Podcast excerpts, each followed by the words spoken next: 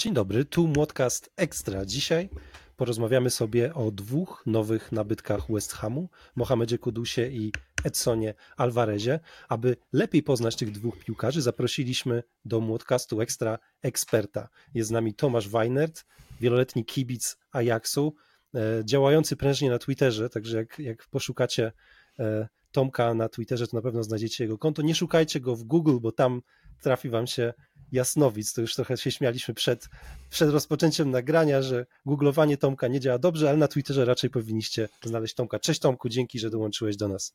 Dzień dobry, cześć, dzięki za zaproszenie. Tenże wróżbita, no mi czoło szybko rośnie, ale nie jestem całkiem łysy, tak jak on, także idzie rozróżnić.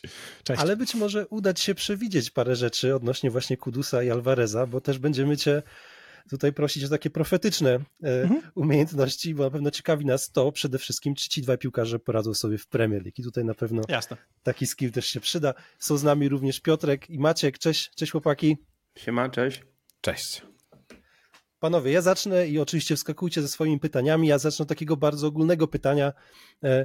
Tomku, czy bardzo żałujesz, jak bardzo żałujesz tego, że w tym okienku odeszło właśnie tych dwóch piłkarzy? Jakbyś, jakbyś ocenił ich przydatność dla Ajaxu, ich status w drużynie przed tym, jak odeszli? Znaczy wiesz, jak bardzo żałuję, to jest trochę mm, trudne pytanie w tym kontekście, że nie wiem, włączasz sobie swój ulubiony film, który ma dwie i pół godziny, jest dwie godziny minęły i czy żałujesz, że za pół godziny ten film się skończy? No, no tak, słabo, ale doskonale zdajesz sobie sprawę z tego, że to będzie miało miejsce, bo to jest oczywiste po prostu. Mm, także... Y- Ja już dosyć dawno przepracowałem w sobie te obydwie straty i doskonale zdawałem sobie sprawę z tego, że one są nieuniknione. Natomiast jeden i drugi byli jednymi z naprawdę bardzo nielicznych, jasnych punktów Ajaxu w ubiegłym sezonie, tym dramatycznym sezonie dwadzieścia dwa dwadzieścia trzy, który no, czarnymi zgłoskami zapisał się w historii klubu.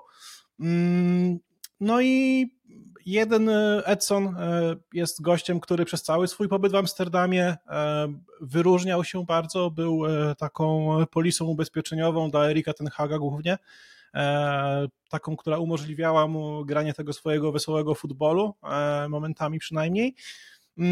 Z drugiej strony Mohamed Kudus, no to jest gość, którego nie da się nie kochać, patrząc na to, jak on ma piłkę przy nodze, bo to jest koleś, który, jakby to powiedzieć, Ruud Gullit takiej ciekawej wypowiedzi ostatnio udzielił, że, że Mohamed Kudus to było w Ajaxie gravy, czy tam taki, taki sos, bo jasne, możesz mieć te, te kulki mięsne w zespole, ale żeby to się dało w ogóle strawić, to potrzebujesz tego gravy, tego sosu.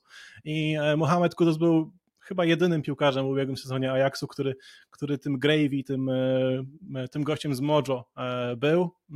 No i jego będzie mi właśnie głównie z tego powodu brakowało. To była bardzo wyboista przygoda, bardzo dużo kontuzji Kudusa w przeszłości, które uniemożliwiały mu grę.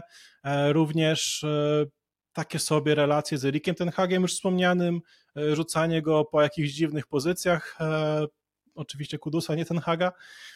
No i to jest historia niespełnionego potencjału, historia piłkarza, który powinien był już w Ajaxie dać tak naprawdę dużo więcej i nie było mu to dane, głównie z przyczyn niezależnych od niego.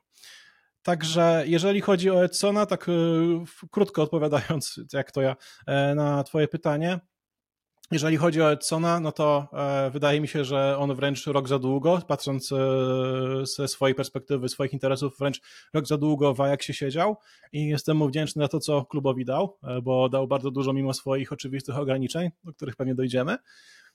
A jeżeli chodzi o Kudusa, no to jest spory niedosyt, bo tej magii było trochę za mało. Może tej magii byłoby jeszcze trochę więcej, ale znowu to nie jest chyba piłkarz, który byłby jeszcze się w stanie czegokolwiek w Amsterdamie tak naprawdę nauczyć. Za Kudusem bardziej będę tęsknił, może tak. To właśnie, żeby, bo, żeby tak cały czas nie mówić o obu naraz, to może mm-hmm. zacznijmy od Kudusa. Pierwszy mm-hmm. Kudus, e, powiedziałeś, wspomniałeś o tym e, mieszaniu pozycjami, że, że był rzucany na pozycje, na których sobie nie, nie do końca radził, tak zrozumiałem. Mm-hmm. David Moyes ma podobne inklinacje, on lubi piłkarzy przestawiać po swojemu. Mamy przykład Pablo Fornalsa, który grał jako, jako lewy napastnik często, mimo że brakuje mu pewnych, pewnych atutów przed szybkości, która jest niezbędna na tej pozycji. Jak wyglądała sytuacja z Kudusem według ciebie? Gdzie on grał? Gdzie powinien grać tak naprawdę? Gdzie najlepiej sobie według ciebie radził? Ubiegły sezon w większości spędził na prawym skrzydle i radził tam sobie dobrze, a mimo że ewidentnie to nie jest jego najlepsza pozycja. Pierwszą część ubiegłego sezonu też często spędzał na środku ataku, co było, no strzelił, nie wiem, Liverpoolowi chociażby bramkę na Anfield, ale no widać było, że to nie jest najlepsze miejsce dla niego, chociażby dlatego, że jego największą chyba słabością jest to, że jeżeli chodzi o wyczucie linii spalonego, no to on mniej więcej ma je na takim poziomie jak ja, wyczucie tego, czego, co powinienem, a czego nie powinienem jeść, żeby trzymać jakąś formę. Słabo, krótko mówiąc, żeby nie było wątpliwości. I co?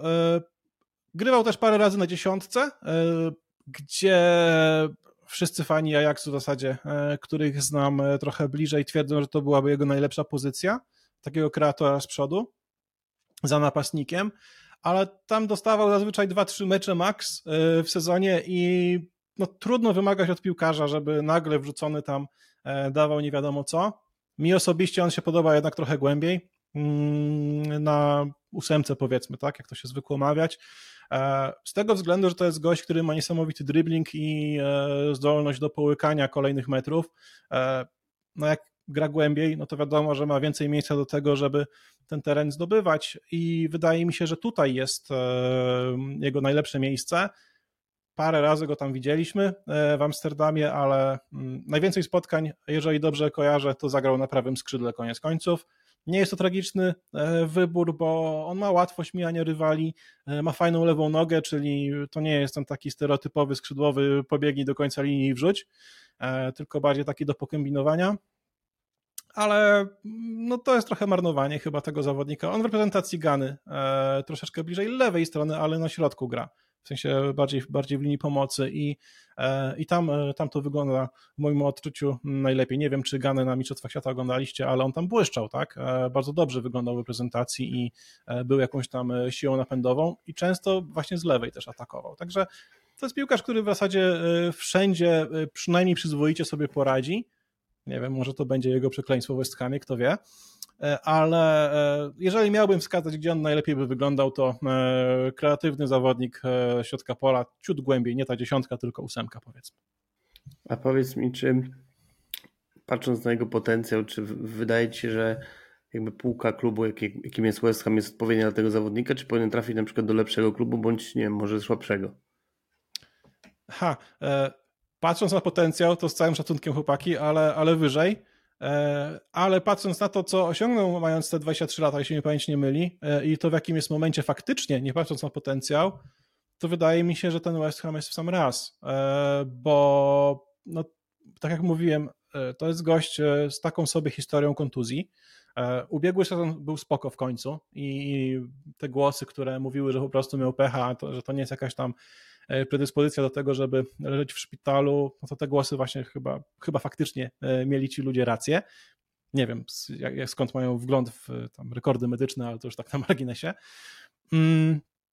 No ale wydaje mi się, że, że jeden sezon w fatalnie grającym Ajaxie, gdzie Kudus się wyróżnia, to jest trochę za mało, żeby od razu iść, nie wiem, do City czy, czy, czy, czy gdzie tam. Także West Ham wydaje mi się w sam raz miejscem w tym momencie. Ja nie wiem, czy on traktuje West Ham jako klub, który jest jakimś tam przystankiem do czegoś więcej. Wydaje mi się, że bardzo możliwe. Jeżeli tak będzie, to szybko będziecie o tym wiedzieli, bo to jest raczej gość, który to nie jest tak, że bez szacunku się wypowiada o klubie, w którym akurat jest, ale potrafi dosyć wprost mówić to, czego chce, czego oczekuje. Na ten moment wyglądał na zadowolonego z tego transferu, także nie widzę powodu, żeby, żeby twierdzić, że to nie jest miejsce dobre dla niego, przynajmniej na ten moment. Kto wie, no może będzie takim piłkarzem, który pomoże West Ham jeszcze wyżej niż teraz podciągnąć. Trochę zahaczyłeś o te tematy jego charakteru i to mnie ciekawi, mhm. bo David Moyes jest znany z tego, że on ma swoją preferencję, jak mu ktoś tam nie podpasuje, to może mieć ciężary. Tak było z Saidem Benramą, którego David mhm. Moyes ochoczo bardzo krytykował publicznie na konferencjach prasowych, że nie mówi po angielsku wystarczająco dobrze, że musi jeszcze popracować, żeby grać w pierwszym składzie. Mimo że w pewnym momencie Benrama był najlepszym piłkarzem na swojej pozycji, a czasem nawet najlepszym w całym zespole. Kiedy West Ham grał słabo, Benrama był takim jedynym jasnym punktem, to David Moyes tak miał. Tak zawsze dwa razy go oglądał, zanim go wystawił w pierwszym składzie. Bo tam po prostu chodziło o jego charakter. Pytanie, jakim charakterem jest Kudus? Czy to jest taki hard worker, że on po prostu trening, trening, praca, czy też jakieś tam pozaboiskowe tematy go interesują, czy jest jakieś ryzyko, że że nie wiem, jakieś będą obyczajowe skandale. Jaki to jest w ogóle człowiek, nie? Czy, czy to jest taki bad boy, czy raczej jednak taki kujon, co zostaje po lekcjach? Ani jedno, ani drugie. Takie odnoszę, odnoszę wrażenie. Znaczy tak, na pewno angielski nie będzie problemem. On mówi po angielsku, także tutaj no worries. Będzie spoko. To jest gość, który w wywiadach, no wiecie, no, może będzie to dla was szokiem, ale nie przebywałem zbyt wiele w szatni Ajaxu w trakcie tam spotkań i w ogóle. Szczerze to wcale. Ale Kudus sprawia wrażenie dosyć zamkniętego gościa, takiego cichego. Jeżeli coś mu nie pasuje, to o tym powie, ale to nie jest facet, który by brylował na jakichś imprezach, robił nie wiadomo jakie problemy w klubie. Też nie bardzo y, przypominam sobie doniesienia o tym, żeby był nie wiadomo jak pracującym y, piłkarzem i żeby właśnie zostawał po godzinach y, czy, czy tam cokolwiek. Y, wydaje się po prostu normalnym gościem. Y, normalnym, całkiem sympatycznym gościem, y, który wydaje mi się, że nie do końca y, był w stanie się zaadaptować do życia w Holandii. Y, dosyć specyficznego, wielu piłkarzy się od tego, y, od tego odbija i to niekoniecznie musi źle y, o samym zawodniku świadczyć. Natomiast sam Kudus, nie no, wydaje mi się, że e, najciekawsze, co mogę o nim powiedzieć, to, że nie, że nie ma o nim niczego ciekawego w tym kontekście do powiedzenia i wydaje mi się, że e, to jest e, dobra tak naprawdę wiadomość. E, I on też ma taką tendencję do tego, że jeżeli czuje się sprawiedliwie traktowany, no to, e, to oddaje naprawdę. Z Erikiem ten Hagiem ja nie wiem oczywiście, co tam się za kulisami działo, ale ten Hag w bardzo niezrozumiały sposób często zostawiał go na ławce, czy zazwyczaj wręcz. I to był jeden z największych zarzutów w ogóle całej fanbazy Ajaxu, czy to, czy to tej polskiej, czy to tej zagranicznej. I no Kudus miewał momenty, że po prostu sobie źle z tym radził. Nie widziałem, żeby to się przejawiało w taki sposób, że nie wiem, że odmawiał wejścia na boisko czy cokolwiek takiego. Raczej nieprofesjonalnych rzeczy nie robił. Jedyne co może być takie, jakby to powiedzieć, problematyczne, to to jest jego agent i w ogóle jego to formalne, że tak powiem, otoczenie. Tam było niby dosyć blisko przejścia do Brighton, tak? Zanim się West Ham pojawił, ale tam nie pykło, bo, bo trudno było się po prostu dogadać z agentem, czy z agenturą za przeproszeniem. Agentką chyba nawet, nie? Bo tak, tam tak, była... tak, tak, tak, tak. E, także, tak, agentką. E, także tam może być, jeżeli jakieś problemy przy przedłużaniu kontraktu, coś takiego, no to z tej strony, no bo Kudus wydaje się być właśnie gościem, który, tak jak mówię, potrafi powiedzieć, co mu na sercu leży, ale to też nie jest tak, że on z każdą głupotą do mediów lata. E, raczej ma od tego swoich, e, swoich, e, swoich ludzi. No jak panowie nie macie pytań, to jeszcze zapytam Boś tak o... Wspólny mianownik w sumie Alvareza chyba i Kudusa, z tego co w angielskich mediach było rok temu, że Kudus chciałby, może nie do końca wymusić, ale też był bardzo niezadowolony, że nie doszedł do skutku transfer do Evertonu. To samo było z Alvarezem, że nie udało się do Chelsea trafić rok temu i to chyba też było tak, że Alvarez nawet odmówił wyjścia na trening chyba. Za tak, z Kudusem też to było. Natomiast no to niestety już jakiś czas temu było przyz- pojawiło się przyzwolenie w Ajaxie na coś takiego. Precedensy są niezliczone takiego zachowania. Jasne, nie jest to super, jasne, mam trochę za złe jednemu i drugiemu, że coś takiego robili, ale no jestem w stanie to zrozumieć, bo to jest wzorzec zachowania, który się w Amsterdamie po prostu niestety przyjął. Ja bardzo liczę na to, że teraz jest trochę nowa struktura zarządzająca w Amsterdamie, jest nowy dyrektor sportowy, który mam nadzieję, że trochę to wszystko na nowo poukłada, ale no, no ciężko... to może trochę niesprawiedliwe użycie tego powiedzenia, bo mówi się, że okazja czyni złodzieja. Ja nie twierdzę, że, że Kudus czy Alvarez cokolwiek ukradli, ale no, byli w takim środowisku, które pozwalało, czy inaczej, które przyjęło jako formę nacisku akceptowalną takie zachowanie, no to to zrobili po prostu. Także nie wyciągałbym zbyt daleko idących wniosków odnośnie tego. Jakoś tak intuicyjnie wydaje mi się, że tego typu wzorców raczej ze sobą nie zabiorą, że, że, że raczej dosyć szybko się przystosują do nowych realiów. Ja mam pytanie jeszcze o styl gry i atuty takie główne, bo trochę oglądałem, ja przynajmniej oglądałem go raczej na YouTubie Kudusa niż, niż w akcji rzeczywiście w meczach. Widzę, że silny jest na pewno, umie grać tyłem do bramki. Co jeszcze, na co jeszcze byś zwrócił uwagę? I jeszcze tak. Na koniec jeszcze takie pytanie, czy twoim zdaniem da się zrobić z niego dziewiątkę, bo znamy historię, że David Moyes jak widzi potencjał, właśnie widzi piłkarza silnego, szybkiego, umiejącego grać tyłem do bramki, to ma taką myśl, żeby zrobić z niego dziewiątkę. Tak byś tak na koniec jeszcze mógł ocenić, czy, czy widzisz tego typu potencjał w Kudusie. Myślę, że się da, ale mam nadzieję, że to nie będzie miało miejsca, bo to byłoby ze stratą dla piłki nożnej jako takiej. Bo Kudus to jest piłkarz bardzo efektowny też, przy czym no dobra, ja myślę, że nie jesteście jakimiś ultrasami Manchesteru United tutaj, także nie pogniewajcie się o takie słowa, bo Kudus też jest efektowny, ale aż tak nie pajacuje jak Antony na boisku, tak? W sensie, że to, że to nie jest sztuka dla sztuki. No jasne, czasami tam przyjmie sobie zewnętrzkiem piłkę czy coś, przerzuci obro- piłkę nad obrońcą, czy tam sombrero zrobi, tak? Ale żeby robił kółeczka, kiedy nikogo dookoła, dookoła niego nie ma, to, to nie przypominam sobie takich sytuacji.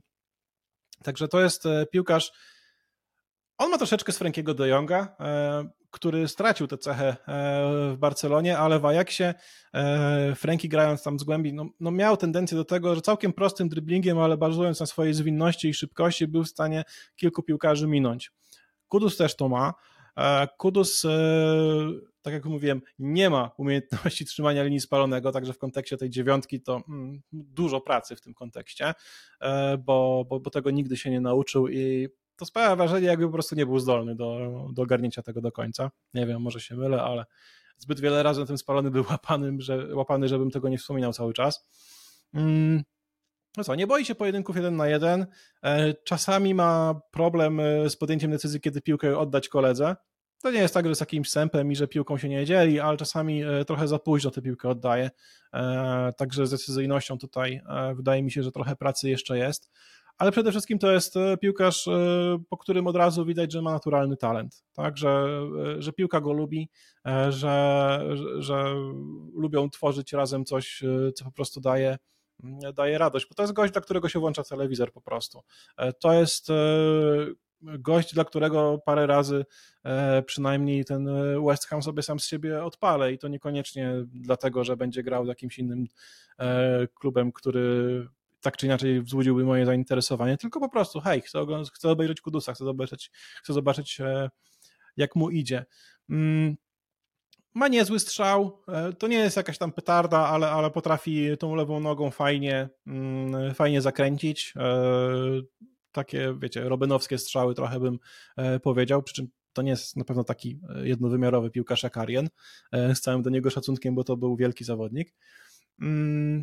No i cóż, wbrew pozorom jest, jeżeli go głębiej ustawić, to potrafi być całkiem odpowiedzialny i pracowity w defensywie. To nie jest coś, czego, z czym kojarzylibyśmy takiego piłkarza, ale um, Kudus, zwłaszcza jeżeli będzie trochę, um, że tak powiem, zachęcony do tego, no to, to będzie to robił.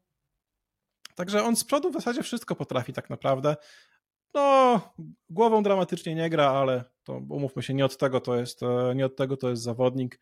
Mm. No ma odepnięcie na pierwszym meczu, potrafi się faktycznie zestawić, ale podczas jego czasu w Ajaxie, no to zawsze było paru piłkarzy przynajmniej lepszych od niego w tym temacie. Nie wiem, czy to aż tak dobrze świadczy o Ajaxie, ale patrząc na ostatni sezon, no to co z tego, że tacy piłkarze byli. No, Kudus generalnie jest piłkarzem bardzo efektownym i który potrafi te swoją magię przekuć po prostu w coś, co też drużynie daje jakiś efekt, czyli wprowadzić piłkę w pole karne, zdobyć trochę metrów, minąć jednego, drugiego rywala i pamiętać o tym, że piłkę trzeba trochę wcześniej oddać niż zazwyczaj to robi, ale no, też dramatu nie ma na pewno. To też jest piłkarz, który wydaje mi się, że ma taki wpływ na rywala, że, że, że obniża morale, nie? Bo te wszystkie rzeczy, które Kudus robi, robi w bardzo lekki, naturalny sposób. Widać, że, że on się nie spina, że po prostu to samo z siebie mu przychodzi i to czasami bywa deprymujące na pewno dla mniej, no, z mniejszą iskrą z góry piłkarzy. Tak? To potrafi być deprymujące, tak zakładam. To złapie wspólny język z Pakietą pewnie. Jak zostanie, to tak. Zostanie już chyba, co? Pakieta. Hmm. Zostanie, Jeśli nie zostanie, zostanie bana jakiegoś na, na dwa lata, to to zostanie. Panowie, jeszcze jakieś pytania odnośnie Kudusa, czy, czy zamykamy temat tego piłkarza i przechodzimy do Meksykanina? No jedno co to jeszcze... Alvarezem chyba. Jeszcze tylko myślę, że ten Puchar Narodów Afryki trzeba pamiętać, tak, że no on będzie chciał jechać na ten turniej, bo e, dla niego reprezentacja jest bardzo ważna. E, długo było tak w ogóle, że jak wracał za, po jakichś urazach, to e, swój ten mecz fitness nabywał w, w meczach kadry, a nie, a nie w klubie. I, i to mhm. właśnie kadra pozwalała mu utrzymać rytm meczowy, co jest jakimś absurdem zupełnym, ale... No ale tak właśnie było. Także na Puchar Narodów Afryki na pewno będzie jechał, jeżeli będzie zdrowy i jeżeli ktoś będzie mu próbował to wyperswadować, no to no nie, to jest zły pomysł. Trzeba mu pozwolić. Czy kontuzje, jakie łapał, to były dość podobne urazy, czy mięśniowe? Czy... No mięśniówki głównie. Po prostu. Okay. Mięśniów, mięśniówki głównie, tam prawa noga z tego co pamiętam, łydka. Ale to, to, to jest do sfaktczekowania, bo tak coś mi świta, ale nie, coś dzwoni, ale nie wiem w którym kościele. Na pewno po, po urazie, który złapał z Liverpoolem w Lidze Mistrzów, tam w pierwszym swoim sezonie jak przyszedł, to było dziewiętnaście dwadzieścia, no tam nie wiem, chyba po dziesięciu minutach złapał uraz i wtedy się zaczęło, że no dwa, trzy sezony dosłownie, ja sam już zwątpiłem, czy on w ogóle jest zdolny do tego, żeby, żeby grać w piłkę, czy Ajax, tam, który bodajże dziewięć baniek za niego dał, czy czy zarobi w ogóle jakiekolwiek na nim pieniądze. No, okazało się, że się udało cokolwiek zarobić faktycznie. Um, no ale ten ubiegły sezon już spoko całkiem, co um, patrząc na to, że a, holenderskie boiska nie są naj, najbardziej przyjazne dla tego typu piłkarzy, bo jest kilka muraw nadal, w co może trudno uwierzyć, ale o, ze sztuczną nawierzchnią, co, co nie jest specjalnie super dla gości, którzy mają, nie wiem, problem z kolanem na przykład. No i poradził sobie, suchą w zasadzie stopą przeszedł przez, przez cały sezon, także e, jasne, zdrowie jest, wydaje mi się, że największym znakiem zapytania w jego kontekście, e, bo cała reszta mnie niespecjalnie martwi, e, no ale ten ostatni sezon to jest jakiś powód do tego, żeby mieć w sobie optymizm. Możliwe też, że e, po prostu sztab medyczny Ajaxu nie służył Kudusowi, e, zdarzały się już takie sytuacje, także może tutaj też jest jakiś powód do tego, żeby mieć nadzieję, że, że w Anglii będzie lepiej. A jeszcze tak na szybko, bo Marco Van Basten powiedział, że Kudus to dużo lepszy piłkarz niż Antony. Zgodziłbyś się z takim stwierdzeniem? Mm, tak. Czyli no. Dobry deal, bo stu milionów nie kosztował. Panowie, tak, przechodzimy... kosztował. Antony myślę, że jest trochę bardziej regularny, przynajmniej, o inaczej, w Ajaxie, Antony z Ajaxu, dobra? Bo to, to jest ważne rozróżnienie. Antony w Ajaxie był bardziej regularny na pewno i bardziej przewidywalny w dobrym tego słowa znaczeniu i wiadomo było, czego od niego oczekiwać, ale Kudus mi się wydaje tak naturalnie bardziej utalentowanym piłkarzem. Lepszym po prostu i jakbym dzisiaj miał powiedzieć, który z tej dwójki ma wrócić do Ajaxu, to bym się nie wahał nawet sekundy, że no wolałbym Kudusa. Okej. Okay. Alvarez, to już trochę powiedziałeś, że to jest taki piłkarz bardziej na, na innym etapie kariery. On już jest bardziej ukształtowany, to hmm. jest gotowy produkt, że tak go nazwę i, i widać to rzeczywiście, że już w West Hamie no raczej, raczej zmierza ku temu, żeby być piłkarzem pierwszego, pierwszego zespołu, takim pierwszym wyborem na swojej pozycji. Jakbyś ocenił główne atuty tego piłkarza i styl gry? No my już trochę widzieliśmy odnośnie Alvareza, ale na co byś zwrócił uwagę? Czy właśnie ta siła, czy, czy to jest taki przecinak w środku pola, czy też, czy też byś się spodziewał po nim, że, że właśnie będzie zmierzał trochę w kierunku takiej, nie wiem, ósemki na przykład, a jeszcze niektórzy mówią, że też grał jako środkowy obrońca, więc pytanie, jak go oceniasz na tej pozycji mhm. i czy on rzeczywiście daje taką opcję trenerowi? Tak, daje taką opcję, bo przychodził w ogóle tak wiele osób się spodziewało, że przychodzi jako następca De Lichta. To się później, i tak parę razy zagrał tak nawet na początku i to, to się później pozmieniało, ale jest zdecydowanie opcją na środek obrony Edson Alvarez i jeżeli to ma być, nie wiem, czwarta, piąta opcja na stoperze, spoko, w moim odczuciu jak najbardziej. Ale dobra, to tak trochę, trochę od końca podszedłem do, do tematu. No ma kilka atutów Edson Alvarez, ale jeżeli miałbym powiedzieć, jaki to jest piłkarz, no to to jest po prostu taka szóstka przecinak. Jeżeli ktoś twierdzi, że go widzi na ósemce, to widział coś, czego ja nie widziałem, bo to jest bardzo ograniczony technicznie zawodnik w gruncie rzeczy. Ja już widziałem te wideo, że tam sobie poradził w polu karnym i tam w stresowej sytuacji wybrnął, że tam liznął trochę tego Ajax bolu i wie, że nie ma co panikować, ale no nawet w tej sytuacji widać było, że on się dosyć niezgrabnie porusza, tak, że, że ma długie te nogi i że te kolana dosyć sztywne i stopy dosyć duże. I ja nie twierdzę, że on jest jakimś technicznym impotentem, że tak powiem zupełnie, bo nie jest, ale... W Amsterdamie zawsze był pod tym względem drugiej linii najsłabszy, bo to nie była jego rola i Edson wydaje mi się, że jest piłkarzem bardzo siebie świadomym w dobrym tego słowa znaczeniu, bo on zazwyczaj z piłką przy nodze szuka najprostszych rozwiązań. W Ajaxie był przede wszystkim od tego, żeby w drużynie, która zawsze chce dominować, przynajmniej w teorii, i która często posyła więcej niż się może, niż się przyjęło piłkarzy do przodu, to żeby kasować kontry. I, i w tym jest znakomity. Z dwóch względów. Po pierwsze, bardzo dobrze czyta grę w defensywie, tak? Potrafi przewidzieć, gdzie piłka poleci, potrafi, potrafi no po prostu przeczytać, przeczytać rywala. No i też znakomicie gra w ślizgiem. I ja wiem, że bodajże Maldini tak powiedział, że o, jak tam w ślizgiem grasz, to znaczy, że już popełniłeś błąd, bo w ogóle jest potrzeba grać w ślizgiem. No nie wiem, ja myślę, że współczesna piłka jest tak szybka i wymagająca dla defensywnych piłkarzy, że czasami po prostu nie ma wyjścia i, i to jest takie tam starsze pitolenie, za przeproszeniem. No w każdym razie Edson bardzo dobrze ślizgiem gra i nie boi się z tego korzystać i wydaje mi się, że wśród kibiców West Hamu szybko dzięki temu zyskał uznanie, bo no bo jak ktoś tak gra, no to o, to on jest zaangażowany, bardzo mu zależy i tam się nie boi pobrudzić i, i, i w ogóle. Także to jest to. Ja u siebie na Twittera wrzucę, nie wiem, jutro, pojutrze, cały materiał też nagram swój o, o Edsonie. W stu czterdziestu siedmiu spotkaniach, jakie zagrał dla Ajaxu, złapał trzydzieści pięć żółtych kartek. Myślę, że to jest do zaakceptowania wynik dla defensywnego pomocnika. I prawie połowę tych kartek, co ciekawe, złapał w ubiegłym sezonie. No i ktoś może powiedzieć, że o, coś mu tam odwaliło i się zepsuł.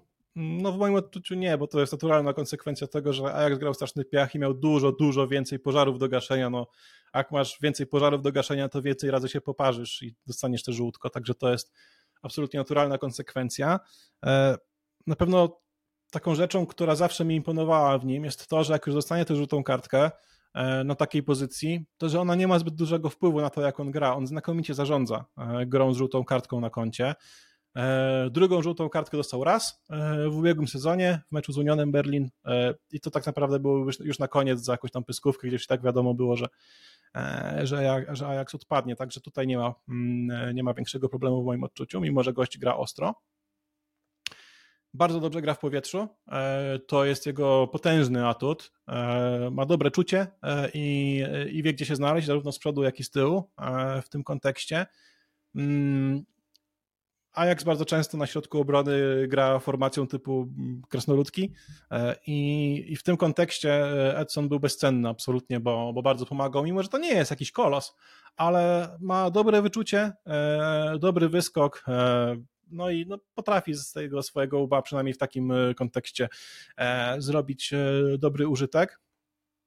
Jak ma piłkę przy nodze, to po prostu podaje krótko zazwyczaj. Zdarza mu się posłać jakąś dłuższą piłkę, ale średnio to idzie zazwyczaj, a poza tym to są takie bardzo oczywiste podania, także e, raczej bym się spodziewał, że będzie do tyłu albo do kogoś bardziej kreatywnego e, zagrywał. Jeżeli chodzi o, mm, o grę na środku obrony, no to był wykorzystywany w Ajaxie w ten sposób e, czasami, jako tam... E, opcja rezerwowa, ale wydaje mi się, że on jest do tego stopnia cenny na, na tej szóstce, że to nie ma po prostu sensu, że, że dzięki temu, że, że jest tak dobrym defensywnym pomocnikiem, to, bawienie się w jakieś, w jakieś roszady na środek obrony, no nie ma to większego sensu. Szkoda po prostu gościa tam. Wydaje mi się, że jeżeli już kogoś przekształcać, to kogoś, kto ma mniejszy potencjał na to, żeby być jakimś tam kluczowym piłkarzem dla, dla, dla drużyny. Także no, taki dosyć stereotypowy Meksykanin. Tak? Ja nie lubię piłkarskich stereotypów, no ale, ale to jest stereotypowo meksykański defensywny pomocnik. No. Ma charakter, jak się ktoś tłucze na boisku, no to on tam na pewno podbiegnie, nie ma, nie ma w ogóle szans, żeby tak nie było. Kilka razy kogoś tam jakimiś uprzejmościami na pewno poczęstuje, z sędzią też sobie pogada, co w tym sezonie, z tego co widziałem jak do tej pory, to to nie jest dobry pomysł, ale może się nauczy. No, także y, to jest typowy piłkarz typu y, kibice West Hamu go uwielbiają, cała lig, reszta ligi nienawidzi. To ja ponowię pytanie takie jak zadałem do Kudusa, czy to jest zawodnik na West Ham, czy to jest zawodnik na Wyszczeglań, bo wiadomo, że w ostatnich hmm. latach dużo większe kluby były łączone, nawet w tym okienku Borussia Dortmund gdzieś była blisko pozyskania hmm. Alvareza. No mi ta Borussia bardzo się dodawała z Edsonem, w sensie, że to jest właśnie ten kaliber klubu w sam raz, wydaje mi się. No tylko, że taki problem, że no Borussia gra w, jak, w Bundeslidze, o, a nie w Premier League i operuje takim, a nie innym budżetem i, i tutaj jest ten, ten problem. No co, no Edson jest otraskany w Europie, jakby nie patrzeć, sporo w Europie, w pucharach europejskich rozegrał spotkań, wiele bardzo dobrych. Także no właśnie jakieś tam ligomistrzowe kluby bardziej przychodzą do głowy, ale z drugiej strony no tak patrzę po tych klubach, no to poza Borussią nie widzę innego miejsca, w którym on byłby bardziej, które byłoby dla niego bardziej kuszące od West Hamu, szczerze mówiąc. No West Ham to też nie jest ekipa, która by... To jest ekipa, która ma swój podcast w Polsce. To jest wymowne, myślę, tak? Jest to, jest to jakiś wyznacznik rozmiaru klubu i jest to też klub, który no ma ambicje, żeby jeszcze wyżej niż, niż w ubiegłym sezonie sobie poradzić. No będzie, jest znowu Europa, jeszcze bardziej poważna w tym sezonie, także myślę, że myślę, że to jest w sam raz miejsce dla Edsona. Zdziwię się, jeżeli dużo wyżej pójdzie jeszcze kiedyś, bo, no bo to jest piłkarz dosyć jednowymiarowy, dosyć, dosyć oczywistymi ograniczeniami, ale tacy też są bardzo potrzebni. Wydaje mi się, że to nie jest jakiś wielki zarzut. Ja osobiście, no jak wielu kibiców Ajaxu, żyję w jakiejś tam utopii i tym sezonem osiemnaście dziewiętnaście, gdzie gdzie dwójkę środkowych pomocników tworzyli Frenkie de Jong i Lasse Schöne, czyli dwóch znakomitych technicznie piłkarzy, każdy z nich rozgrywający, z długą piłką, fajną i tak dalej. No i w związku z tym mnie ten Edson czasami troszeczkę uwierał jako taki właśnie bardziej ograniczony gość. No ale hej, na tym polega prawdziwe życie, że czasami trzeba bardziej pragmatycznie do, do życia podejść i nie zawsze się to bingo w tej, w tej ruletce bingo to chyba nie ruletka, nieważne. Wiecie, o co mi chodzi. Szóstka w totku, jeżeli chodzi o szkółkę i, i tak dalej, wylosuje, że, że ma się takich, takiego kalibru piłkarzy w środku pola. No i czasami taki Edson też jest bardzo ważnym piłkarzem. No, no w ubiegłym sezonie wydaje mi się, że był najlepszym piłkarzem Ajaxu. Tak? I mimo tego, że nie, tak jak mówię, no, nie jest to dla mnie przesadnie ajaxowy piłkarz, mimo tego, że kiedyś tam za coś go skrytykowałem, mnie zablokował nawet na Twitterze, niesłusznie oczywiście, no to, no to mam dużo, duży sentyment do Meksykanina i, i uważam, że był, no zapisał piękną kartę w historii Ajaxu. A jak tak patrząc przez finanse pod kątem Ajaxu, czy te około osiemdziesiąt milionów łącznie, czyli trzydzieści pięć około za Alvareza, czterdzieści pięć mniej więcej za Kudusa, czy to są odpowiednie akceptowalne pieniądze dla Ajaxu, czy spodziewaliście się jako wy, jako kibice, że to będą większe pieniądze? Bo wiemy, że Antony poszedł za stówę, mhm. Martinez też chyba za duże pieniądze rok temu, obaj. Taka ciekawa sytuacja, rok temu dwóch do Manchesteru, w tym roku dwóch mhm. do West Hamu. No wydaje mi się, że nie można, nie można ignorować faktu, że po pierwsze zarówno Kudus, jak i Edson no zostali rok dłużej niż powinni i w Amsterdamie często klub składa taką obietnicę, że hej, zostań jeszcze sezon, to my tobie za rok nie będziemy robili problemów i takie uzgodnienia zazwyczaj są respektowane, to jest jedno. No a drugie to to, że Ajax ma za sobą fatalny sezon, naprawdę, i to zawsze ma wpływ na, na wartość zawodnika. Pieniądze, za jakie poszedł Jurrien Timber do Arsenalu, zdrowia życzę z całego serca, bo to też piękny piłkarz. No też w kontekście tego, jaki on ma potencjał, też są pewnym zawodem, ale patrząc na to, jak jest tu i teraz i, i że żyjemy w prawdziwym świecie, to wydaje mi się, że to są uczciwe pieniądze i to zarówno dla West Hamu, jak i dla Ajaxu. Także to są moim zdaniem adekwatne, adekwatne kwoty. Zarówno Edson, jak i Kudus mieli, jeżeli dobrze pamiętam, dwa lata kontraktu jeszcze, także to jeszcze nie jest przyczynek do tego, żeby nie wiadomo jak obniżać cenę, ale, ale no też wiadomo, że jak ktoś ma cztery lata umowy, to trochę to inaczej wygląda.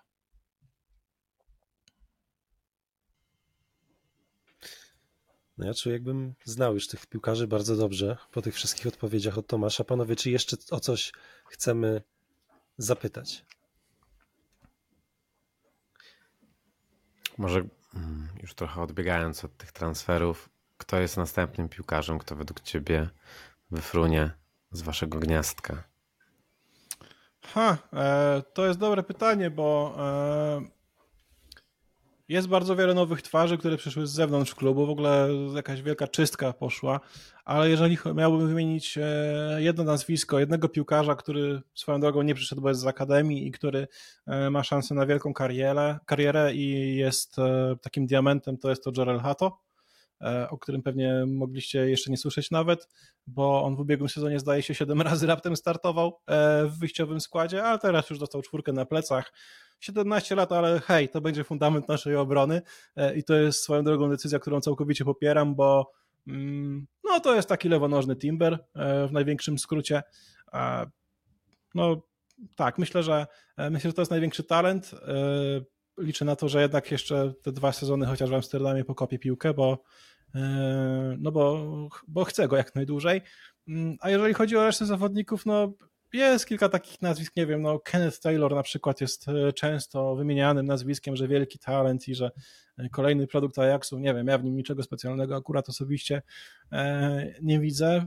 Ajax pościągał kilku młodych piłkarzy i no zobaczymy, no ja nie miałem możliwości zbyt regularnie ich jeszcze oglądać, no bo są raptem, Ajax jest po raptem dwóch kolejkach ligowych w Holandii, no bo teraz pauzował ze względu na eliminację do Ligi Europy, tam Holandia pozwala swoim pucharowiczom nie grać kolejki ligowej. No co, przyszedł Borges, czy tam Forbes, ksywa. O niego się chciałem spytać, czy dalej, no, bo to jest piłkarz, City, o którego my walczyliśmy długi czas. I... Tak, tak, pod sam koniec Ajax go niby podebrał. No wyglądał znakomicie jak do tej pory. Nie dostał zbyt dużo czasu, ale no Harpagan niesamowity i wydaje mi się, że te cyferki, które robił w tej Premier League dwa, to się chyba nazywa, tak? Te cyferki, które tam robił, to, to nie, nie, nie jest całkowity przypadek. Wydaje mi się, że Holandia to nie do końca może być na niego gotowa. No a poza tym nie ma nikogo, kto by mi się jakoś tak strasznie mocno wybijał. Jasne, są piłkarze, co do których jestem podekscytowany, jak Branko van den Bomen na przykład, tylko że to jest gość, który ma dwadzieścia osiem lat, wrócił tam po latach poza Ajaxem do klubu. A chyba w Toulouse był, tak? To jest ten? Tak, tak, tak, tak, tak. Tak, był tam kapitanem i skończył mu się kontrakt i wrócił za popularny frajer. No to ja jestem zachwycony jego transferem i w ogóle bardzo się cieszę i tak dalej. No ale no nie sądzę, żeby on poszedł do, nie wiem, do Chelsea na przykład, czy gdzie tam. O, jeszcze Benjamin Tahirowicz z Romy przyszedł. Bardzo ciekawy defensywny pomocnik. Już teraz widzę, że no technicznie jest lepszym piłkarzem od Alvareza, ale tam z tyłu to mu trochę jeszcze brakuje na pewno. Ale też jest ciekawym, ciekawym uzupełnieniem. Ale jeżeli miałbym jedno nazwisko wskazać, jednego naprawdę ekscytującego piłkarza, to tylko i wyłącznie Jarrell Hato to, to będzie. Zdecydowanie. Ja jak myślę, się zapatrujesz że... sorry, na transfer napastnika Chuba Akpom? To jest piłkarz, no, to którego kojarzymy. Właśnie, że to zbyt... może być fajny zawodnik. No, jak eee, znaczy, wiele wskazuje na, co, na to, że, że on nie będzie grał na środku ataku, e, bo to jest dosyć uniwersalny gość, też taki arsenalowy. Gdzieś on mi tam wcześniej mrugał. E, no cóż, no, Dusan Tadić jest dla mnie nieodżałowaną stratą, bo to jest mój absolutnie ukochany piłkarz, ten taki bardziej współczesny, nie wiem, no, jedyny piłkarz, który jak grał w klubie, to jego koszulkę sobie kupiłem na przykład, tak? Także żeby zilustrować moją, moją sympatię do Serba. No i przychodzi ten Akpom, no nie wierzę, żeby był drugim Tadiciem, ale z drugiej strony to jest ogarnięty gość. E, jasne, tam e, w tym e, Borough te bramki, które pakował, to takie niezbyt imponujące, po prostu wiedział gdzie być, e, ale mm, no mi się wydaje, że na dziesiątce będzie e, przede wszystkim grał, zresztą na, na obydwu skrzydłach też potrafi się pokazać, e, także wydaje mi się, że e, to będzie dobry transfer, e, bardzo sobie tego życzę. Mm, Myślałem też, że on będzie bardzo intensywnie e, się pokazywał, e, że będzie po prostu na środku ataku grał, żeby ten Bryan Brobbey e, zaznał troszeczkę ławki, bo należy mu się to. Ale teraz e, dostajemy informację, że e, Mikał Tadze, tak? No właśnie miałem też, też tak, to tak, było moje że, że, pytanie, że, bo my że, też gościliśmy. O, no proszę, jak się przecinają cały czas te, te dwa kluby. No w każdym razie, no on tam w, w drugiej lidze francuskiej nastrzelał bramek, ale no z tego, co ja go widziałem, no to naprawdę kocur. W sensie taki gość, który też z lewego skrzydła trochę, nie wiem, jak Suarez w Ajaxie, bo może to będzie szokiem dla niektórych, ale w Ajaxie Luis Suarez był lewym, lewym napastnikiem, a nie środkowym. No ale to widzę, widzę trochę, trochę podobieństwa. No nie sądzę, żeby aż taką karierę zrobił, ale, ale yy, myślę, że, że Gruzin może sprawić, że Brobbey będzie grał na, grał na pozycji ławka, a, yy, a Akpom, no wydaje mi się, że, yy, że będzie na dziesiątce. No i jakoś to może będzie, nie wiem, no, trudna sytuacja, bo tam połowa składu w zasadzie jest nowa. Jeden naprawdę ekscytujący transfer to jest yy, Szutalo, tak? No nie sądziłem, że aż takiego obrońca Ajax będzie w stanie ściągnąć.